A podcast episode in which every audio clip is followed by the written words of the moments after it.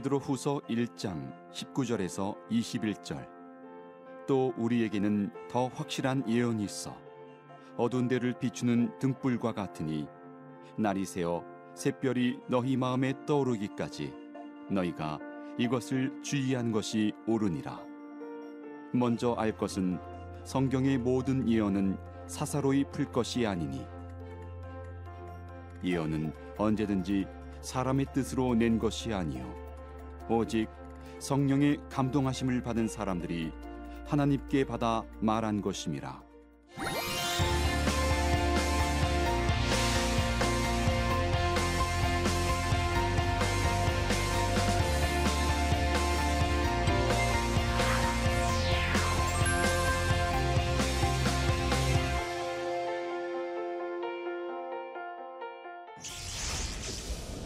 예, 여러분 안녕하십니까? 침례신학대학교에서 신약학을 강의하고 있는 신인철 교수입니다. 여러분 만나서 반갑고요. 오늘은 베드로 전후서 박해와 위기 속에서 거짓 가르침을 배격하고 이겨내고 있는 베드로 공동체에 대한 강의가 시작되는데 오늘은 여섯 번째 강의를 하도록 하겠습니다. 오늘 강의의 제목은 과거 사도들이 전수한 참된 지식에 관한 내용을 여러분과 같이 나누면서 은혜의 시간이 되기를 원합니다. 자, 오늘 우리가 강의할 내용의 포인트를 한번 말씀드리도록 하겠습니다. 첫 번째는 하나님을 아는 지식에 관해서 여러분에게 말씀을 드리고 싶은데요. 베드로 후서에서 하나님을 아는 지식이라는 것은 참된 지식을 의미하고 있습니다. 이단들이 할부하던 시대였기 때문에 어떤 지식을 가지고 있는 것이 참된 지식을 가지고 있는가 이 부분에 관해서 우리가 꼭 배워야 될 필요성이 있을 것입니다. 두 번째 포인트는 사도들의 가르침에 관해서 설명하고 있습니다.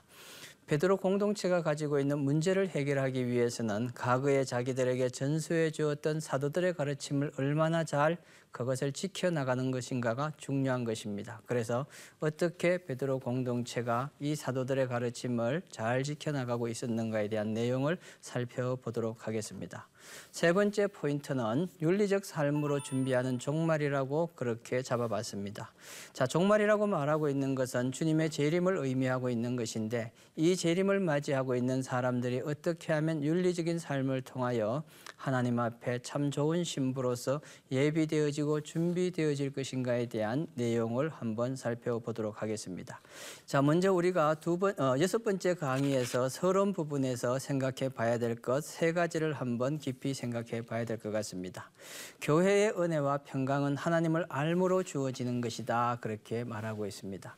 여기서 하나님을 안다는 것은 바로 지식적인 의미를 가지고 있는 것이고 지금 베드로 후서에 나타나 있는 내용을 통하여 보았을 때 거짓 교사들이 잘못된 가르침 을 가지고 와서 진리라고 외치고 있습니다. 이거에 관해서 지금 하나님을 잘 안다는 것, 그 지식을 가지고 있어야만 이런 거짓 가르침을 능히 극복하고 이겨나갈 수 있다는 것을 보여주는 내용이겠죠. 자, 그 다음에 우리가 공부해야 될 것은 구주를 알므로 영원한 안식에 들어갈 수 있다. 영원한 안식에 들어가는데 이 안식에 들어갈 수 있는 전제 조건이 구주를 안다, 주님을 알므로 가능하다고 얘기하고 있습니다. 여기서 안다는 것이 똑같이 안다는 의미를 가지고 있기 때문에 아마 어떤 지식을 가지고 있느냐에 따라서 그들의 신앙생활의 기준이 달라진다는 것을 말해 주는 것으로 볼 수 있습니다. 자, 이런 삶을 살기 위해서 필요한 것은 바로 덕을 쌓는 생활을 해야 된다. 그렇게 말하고 있습니다. 덕을 쌓는 생활을 실천하기 위해서 사도들의 전성을 그대로 따라가는 것이고 성경의 권위를 인정하는 것이 중요하다는 말을 해주고 있는 것입니다. 자, 그렇다고 한다면 이제 구체적으로 하나하나 우리가 살펴보도록 하는데 그 가운데 첫 번째는 하나님 나라의 소망을 둔 신앙과 생활에 관해서 한번 살펴보도록 하겠습니다. 하나님 나라의 소망을 둔 신앙과 생활인데 여기에서 아마 제가 신앙과 생활이라는 것을 끊어놨습니다. 신앙과 생활이라는 것을 끊어놨다는 것은 어떤 의미를 가지고 있는가 하면은 똑같은 베드로 후서를 읽는 독자들이 신앙을 가지고 있었지만 그들의 생활에는 천차만별의 다른 모습들이 나타났다고 볼 수가 있습니다. 그런 의미 속에서 과연 베드로 후서 저자가 의도하고 있는 참된 신앙생활은 무엇인가 우리가 확인하고 그런 신앙생활을 하기 위해서 소망을 어디에 둬야 될 것인가를 한번 확인해 보는 것이 중요할 것 같습니다. 자, 그러기 위해서 우리가 먼저 성경 구절을 한번 읽어봐야 되겠는데 그 성경 구절을 보니까 그의 신기한 능력으로 생명과 경건에 속한 모든 것을 우리에게 주셨으니 이는 자기의 영광과 덕으로서 우리를 부르시니를 알므로 여기도 안다는 것이 나오고 있죠. 그래서 오늘 우리가 공부하는 내용에서 제일 중요한 것은 지식이라고 말했습니다. 과거의 사도들이 전하여 준 복음에 대한 올바른 지식을 가지고 있는 것이 굉장히 중요하다는 의미로 말 씀을 드리는 것이죠. 이로써 그 배- 보배롭고 지극히 큰 약속을 우리에게 주사 이 약속으로 말미암아 너희가 정욕 때문에 세상에서 썩어질 것을 피하여 신성한 성품에 참여하는 자가 되게 하려 함이라. 그래서 사도들이 가르쳐준 그 약속을 기초로 해서 그 지식을 기초로 해서 신앙생활을 풍성하게 만들어가는 것이 얼마나 중요한가에 관해서 설명하는 내용으로 볼 수가 있습니다. 자, 그러면 우리가 첫 번째 생각해야 될 것은 뭔가 하면 하나님을 아는 지식이라고 말할 수 있습니다.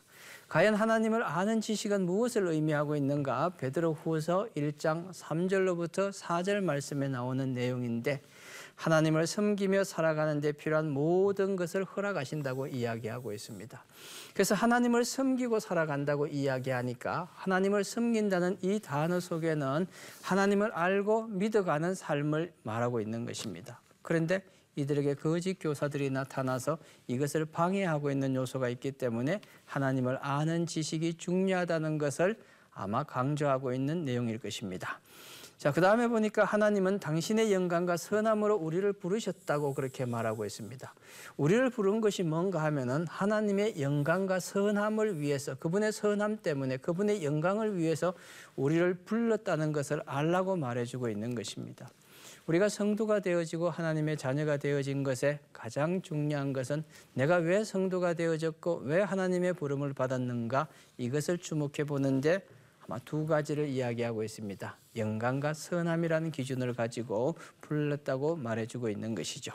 자, 그 다음에 세상에 썩어질 것을 피하고 신의 성품에 참여하라. 자, 신의 성품에 참여한다는 것은 결국은 거룩한 삶을 의미하고 있는 것이죠. 세상에 썩어질 것이라고 말하고 있는 내용으로 보아서 거짓 교사들이 가르치고 있는 잘못된 영지주의적인 이단에 빠져 있는 사람들이 그 모든 성품을 벗어던지고 신의 성품에 동참할 수 있기를 원하는 것이 바로 하나님을 아는 지식이라고 설명을 하고 있습니다. 자, 그 다음에 이제 종말론과 윤리에 관한 내용이 나타나고 있는데요. 베드로 후서 1장 5절로부터 10절 말씀에 나타나고 있는 내용입니다. 종말론 이렇게 말하면 항상 우리에게 다가오는 것이 윤리적인 요소가 중요하다고 그렇게 말하고 있죠. 그래서 미래의 소망이 윤리적 삶의 동기가 된다고 그렇게 말하고 있습니다. 미래의 소망이라고 말하고 있는 것은 이게 종말론적인 의미를 담고 있는 것으로 볼 수 있겠죠. 이런 종말론적인 신앙을 가지고 있는 사람들에게 가장 귀하게 다가오는 것이 바로 어떻게 우리가 윤리적인 삶을 살아야 될 것인가에 대한 기준점과 동기부여가 되어진다는 것을 의미합니다. 그래서 하나님의 심판을 염두에 둔 삶은 우리가 하나님의 심판이 있다는 것은 미래 소망을 두고 있는 상황 속에서 우리의 삶은 현실 속에서 어떻게 살아야 될 것인가에 대한 결단을 보여주고 있는 것이라고 말할 수 있는데 그 결단 가운데는 보니까 믿음을 가진 사람, 그 위에 소망, 사랑에 또 덕을 쌓고 지식을 쌓고 절제와 인내와 경건과 형제 우애를 더해야 한다 그렇게 말합니다. 저는 이것을 개인적으로 생각했을 때 신앙의 성숙도다 그렇게 말씀을 드리고 싶습니다.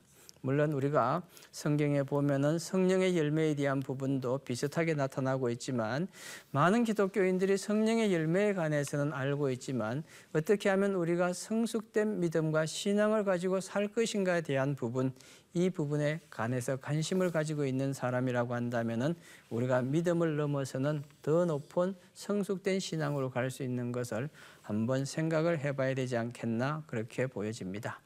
자, 첫째는 하나님과의 심판대 앞에서 점이나 흠이 없이 사는 것이라고 그렇게 말하고 있습니다. 흠 없이 살기 위해서, 점 없이 살기 위해서 우리에게 필요한 것은 절제한다는 것입니다.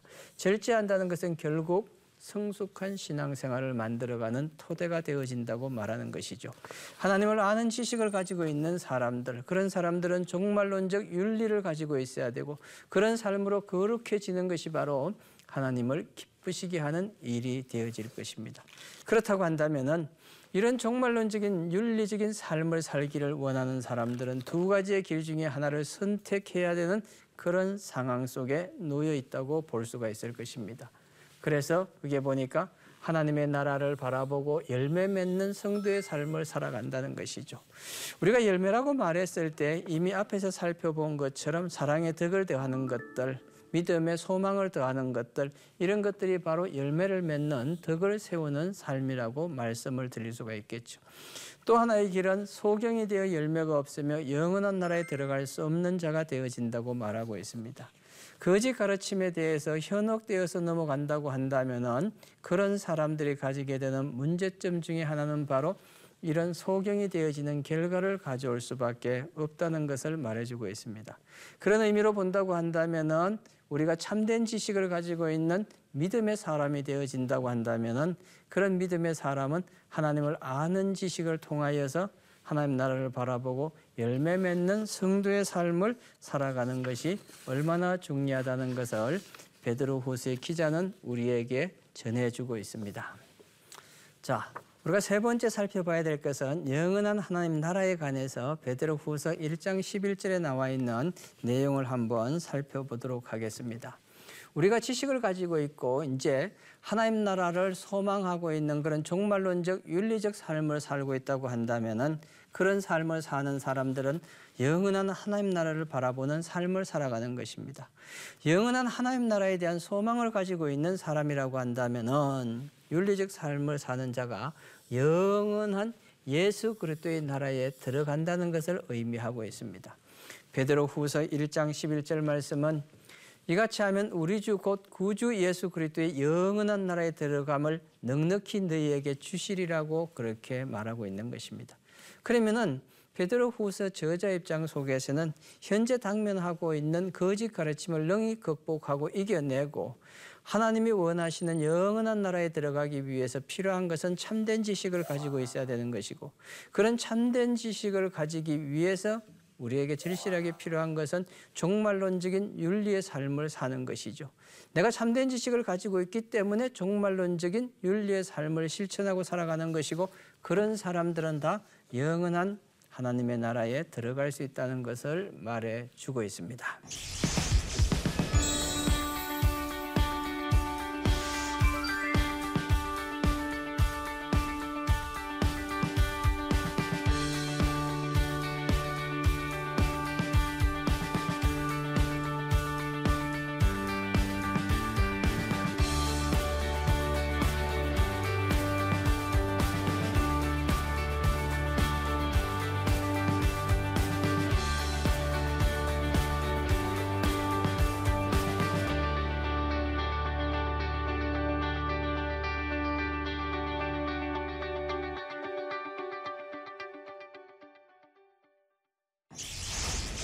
자, 그러면 크게 두 번째로 사도들이 목격한 계시와 약속에 관해서 이제 한번 살펴보도록 하겠습니다. 사도들이 목격한 계시와 약속이라고 말하고 있는 것은 이 베드로 후서에 있는 독자들 입장 속에서 참된 지식을 받고 이 지식을 가지고 거짓 가르침을 능히 극복하고 이겨 나가기 위해서 필요한 지식을 어디서 구할 것인가, 누구로부터 이런 지식을 얻을 것인가에 대한 것을 생각하고 있는 것입니다. 그 지식이 이미 전해진 것이고 그 전해진 지식 자체가 사도들이 목격한 계시와 약속이라고 그렇게 말해주고 있는 것이죠. 자, 영원한 나라에 들어갈 약속이 어디 있는가? 자, 그 가운데 첫 번째 우리가 생각해야 될 것이 사도들이 목격한 계시라고 그렇게 말해 두고 있습니다.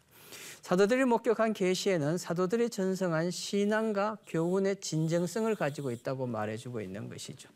여기에 진정성이라는 단어가 나타난다는 것은 이미 앞에서 살펴본 것처럼 참 지식에 관해서 이야기하고 있죠. 참 지식을 가지고 있는데 이 참 지식은 누가 준 것인가 하면은 사도들이 가르쳐 준 지식인데 이 사도들이 가르쳐 준 지식이 참 지식이고 그 교훈이 진정성이 있다는 것을 강조합니다. 이 진정성이 있다는 것을 강조한다는 것은 다른 의미로 본다면은 거짓 교사들이 가르쳐 준 내용들은 진정성이 없다는 것을 나타내는 것으로 볼 수가 있죠. 그리고 또 하나 중요하게 생각하고 있는 것은 성령으로 영감받은 말씀이라고 설명하고 있습니다. 거짓 교사들의 가르침은 그 속에는 성령으로 영감된 것을 가르치는 것이 아니라 자의적인 성경 해석을 통하여서 자기들이 원하는 형태의 이단적인 가르침을 행하고 있었는데 이에 반하여 지금 사도들이 가르쳐준 앞선 사도들이 가르쳐준 말씀 속에는 성령으로 영감받은 말씀으로 기록되어졌기 때문에 이 말씀을 차분하게 잘 지키고 따랐을 때 영원한 나라에 들어갈 수 있는 약속을 얻게 되어진다는 것을 말하고 있는 것입니다. 자, 그러면 베드로의 이제 유언을 한번 살펴봐야 되는데요. 베드로 후서 1장 12절로부터 15절에 나타나 있는 내용인데 여기에 보니까 아, 첫 번째 부분이 이렇게 나와 있습니다. 베드로의 유언은 참이며 절대적 근위가 있다고 말해주고 있습니다. 참되다고 이야기하고 있습니다. 여기서 유언이 참되다고 말하는 이 부분 자체도 참된 지식에 대한 의미로 생각해 볼 수가 있을 것입니다. 그래서 사도를 대표하고 있는 베드로가 가르쳐 준 그 유언의 말씀 속에도 보니까 참된 지식이 담겨져 있는 것이고 이런 참된 지식을 통하여서 결국 사도들이 가르쳐 준 지식이 성도들에게 영향력을 미치고 신앙생활을 온전하게 이끌어 갈 수 있는 바탕이 되어진다는 것을 말해주고 있는 것입니다. 자, 그렇게 본다고 한다면 또한 절대적인 근위가 있다고 말하고 있는 것이죠. 절대적인 근위가 있다는 것도 다른 말로 표현한다면은 거짓 교사들이 가르치고 있는 내용에는 절대적인 근위가 없고 자의적인 성경 해석에 머무는 부분이 있지만 사도 베드로가 가르쳐 준 내용 속에는 절대적인 하나님의 성령으로 된 근위가 담겨져 있다는 것입니다. 그래야 두 번째 사도 시대 인물의 교훈이 미래의 속사도 시대의 전성됨이라고 그렇게 설명하고 있습니다. 베드로 후서의 저자 입장 속에서는 가장 중요한 부분이 이미 사도들이 가르쳐 주었던 복음에 대한 지식들, 예수 그리스도에 대한 지식들, 이 모든 지식들이 지금 현재 속사도 시대에 전성되어지기를 원한다고 말하고 있습니다. 속사도 시대에 전성되어지는 과정의 중간에 지금 거짓 교사들이 들어와서 잘못된 가르침을 행하고 있기 때문에 그것이 문제가 되어진다고 설명하고 있는 것이죠. 자, 그런 의미 속에서 베드로 후서 1장 14절로부터 15절 말씀을 한번 보도록 하겠습니다.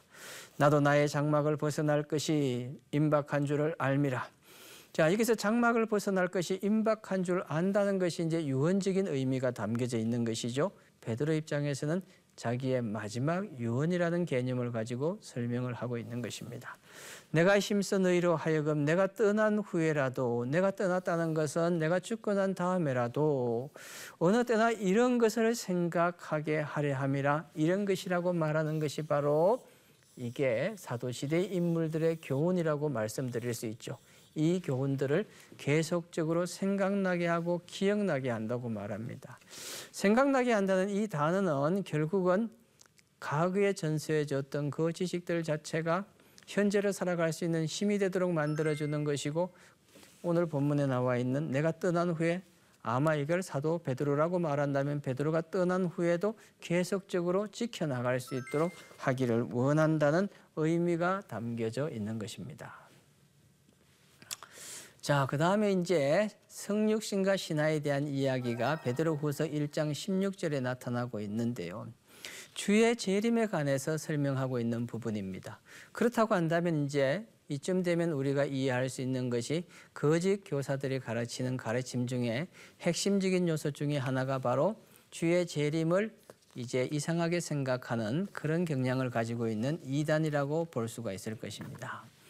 주의 재림을 신화로 치부한다고 이야기하니까 이것을 진실로 믿지 않는 사람들을 의미하고 있는 것이죠.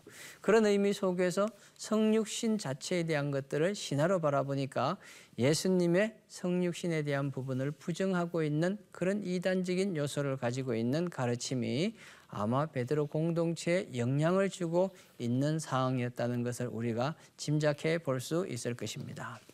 영원한 나라의 약속은 예수의 능력과 강림하심에 근거되어진다. 예수님의 능력을 그들은 부인하고 있었고 예수님이 다시 강림하신다는 부분에 관해서도 부인하고 있었습니다.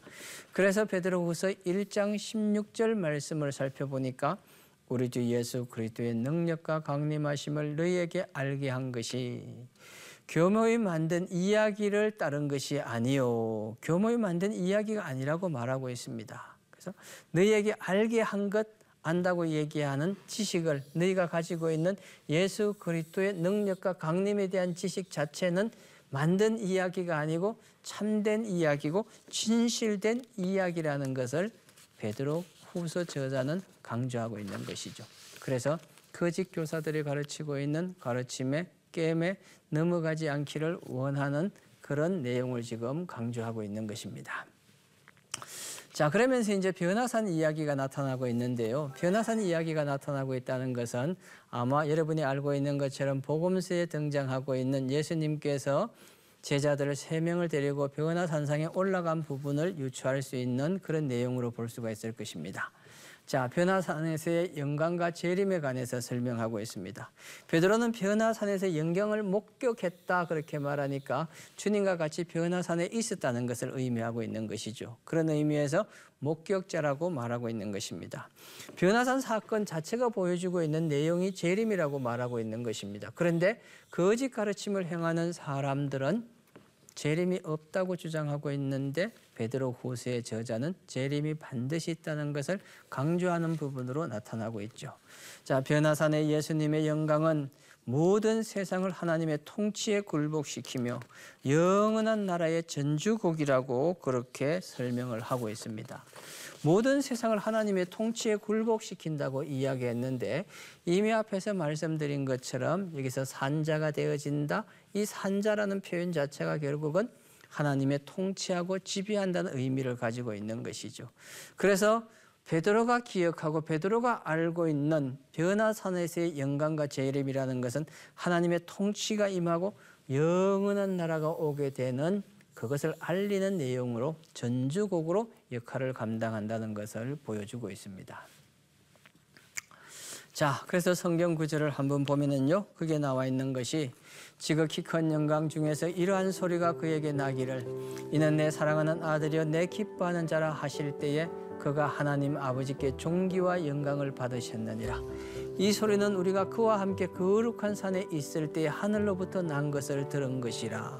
이 성경 구절이 뒷받침하고 있는 역사적인 배경은 바로 베드로가 예수님과 함께 변화 산상에 올라가서 그분이 재림에 대한 부분들, 그분이 죽으시고 부활하는 부분까지도 충분히 이해하고 있음을 보여주고 있는 내용으로 확인할 수가 있을 것입니다. 자, 그렇다고 한다면 이제 세 번째 우리가 관심을 가져야 될 부분은 거짓 가르침에 대한 부분들을 잘못됐다고 이야기하면서 사도들의 가르침을 따라야 된다고 저자는 그렇게 강조하고 있습니다.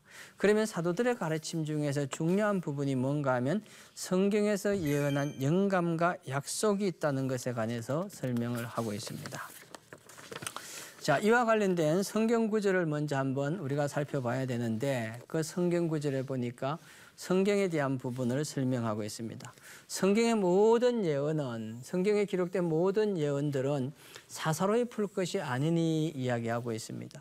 사사로이 풀지 말라는 이 말이 가지고 있는 의미는 아마 이단들이 자의적으로 자기들이 원하는 방향으로 성경을 해석함으로 인하여서 거짓 가르침을 가지고 지금 교회에 영향을 미치려고 하는 것을 경고하는 그런 의미로 볼 수가 있습니다. 예언은 언제든지 사람의 뜻으로 낸 것이 아니요 사람의 뜻으로 나온 것이 아니고 오직 성령의 감동으로 되었어 감동하심을 받은 사람들이 하나님께 받아 말한 것이라고 이야기하면서 영감된 말씀에 관해서 설명하고 있습니다. 여기에 보니까 예언자들의 영감된 성경이 하나님의 말씀을 통해 구체화되어졌다고 말하고 있습니다. 이 영감되어졌다는 것은 아마 구약 성경에 예언되어진 부분에 대한 것들도 포함하고 있는 것으로 그렇게 볼 수가 있습니다. 그리고 신약 성서의 사도들의 증거도 여기에 등장하는 것으로 그렇게 볼 수가 있습니다. 그렇기 때문에 베드로 후서에 나타나고 있는 거짓 가르침을 행하고 있는 사람들의 그들의 잘못된 가르침을 능히 극복하고 이겨낼 수 있는 가장 중요한 힘은 바로 성경 말씀을 의지하는 것이라고 말할 수 있는 것이죠. 이것을 우리가 쉽게 얘기한다고 하면 현대 시대 속에서도 이단들의 잘못된 가르침을 온전하게 우리가 방어하고 이겨내기 위해서 가장 중요한 것은 바로 하나님의 영감된 말씀을 제대로 해석하고 그것을 공부하고 지켜나가는 것이라고 그렇게 말할 수 있을 것입니다. 그런 의미 속에서 말씀을 임의로 해석하지 말라 그렇게 말하고 있습니다. 말씀을 임의로 해석하지 말라는 이 의미 속에는 정상적인 과정을 통하여서 우리가 교리적인 부분이라든지 성경을 해석하는 부분에 있어서 올바른 개념을 가지고 있으라고 말할 수 있는 것이죠. 그런데 베드로 후서가 기록되는 그 상태 속에서는 그런 의미보다는 성경을 자기가 원하는 자고적인 의미를 가지고 자의적인 의미를 가지고 해석하는 것을 하지 말라는 그런 의미가 이 속에 담겨져 있는 것으로 보면 좋을 것 같습니다. 자, 우리 삶에 적용할 점들에 관해서 오늘도 여기에 세 가지를 한번 생각해 보았습니다. 신앙의 유산을 어떻게 지킬 것인가에 대한 것을 고민을 해야 되는 것이죠. 우리가 지금 공부한 베드로 후서에 나타나고 있는 내용 중에서 거짓 교사들이 교회에 침투해 들어옴으로 인하여서 사도들이 전해줬던 신앙의 유산이 지금 흔들리고 있는 그런 상황에 놓여 있었습니다. 그런 흔들리는 상황 속에서 어떻게 신앙을 지켜나가야 될 것인가? 그 신앙을 지켜나가는 데서 가장 중요한 것이 뭔가 하면 영감된 하나님의 말씀을 온전히 받아들이고 그것을 지켜나가는 것이 중요하다고 말해주고 있습니다. 두 번째 우리가 생각해야 될 것은 윤리적 삶을 살아야 하는 동기가 무엇인가를 생각해 봐야 됩니다. 우리가 이 땅에 살아가면서 이 땅에 소망을 두고 있는 사람들이 아니고 하늘나라에 소망을 두고 살아가는 사람이기 때문에 하늘에 소망을 두고 있는 우리는 이 땅의 삶 자체를 주님의 부르심을 따라서 이곳에서 살고 있기 때문에 윤리적인 삶을 실천해야 된다는 것이죠.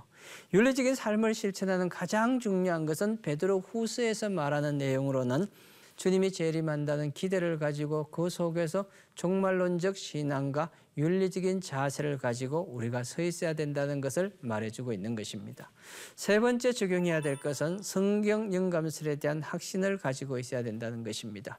그 영감된 말씀 자체가 하나님의 말씀이라는 것을 능히 이해하고 깨닫고 그것을 받아들이는 신앙을 가지고 있어야 된다는 것을 말하고 있습니다. 여러분 과거의 사도들이 가르쳐 준 그 지식을 가지고 이단을 배격했던 것처럼 오늘을 살아가고 있는 우리가 이단적인 가르침과 잘못된 요소들에서 능히 그것을 극복하고 이겨나가기 위해서는 영감된 하나님의 말씀을 꼭 기억하고 그 말씀을 실천하며 살아가는 것이 중요하리라고 생각되어집니다. 다음 시간에는 거짓 교사들의 멸망케 하는 거짓 지식이라는 강의 제목을 가지고 여러분을 만나도록 하겠습니다. 많은 시청 부탁드립니다. 감사합니다.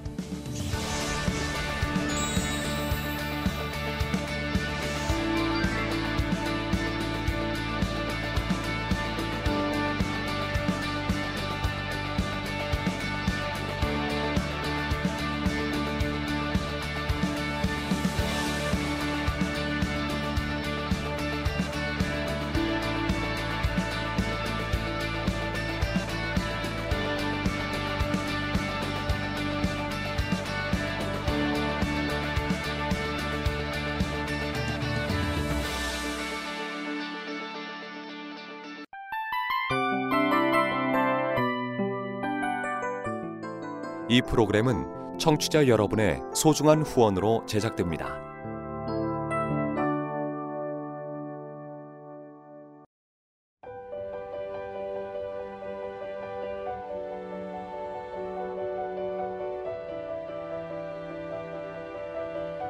세상에는 수많은 교회들이 있지만 더 깊이 있는 말씀 강해를 찾기 위해 크기로만 교회를 선정하지 않습니다. 보다 좋은 영적 콘텐츠를 더 많이 나누기 위해 방송비를 받지 않습니다. 1년 365일 복음만 전하고 싶어서 우리는 광고를 하지 않습니다. 온누리의 복음을 땅끝까지 CGN TV와 함께 땅끝 선교사가 되주세요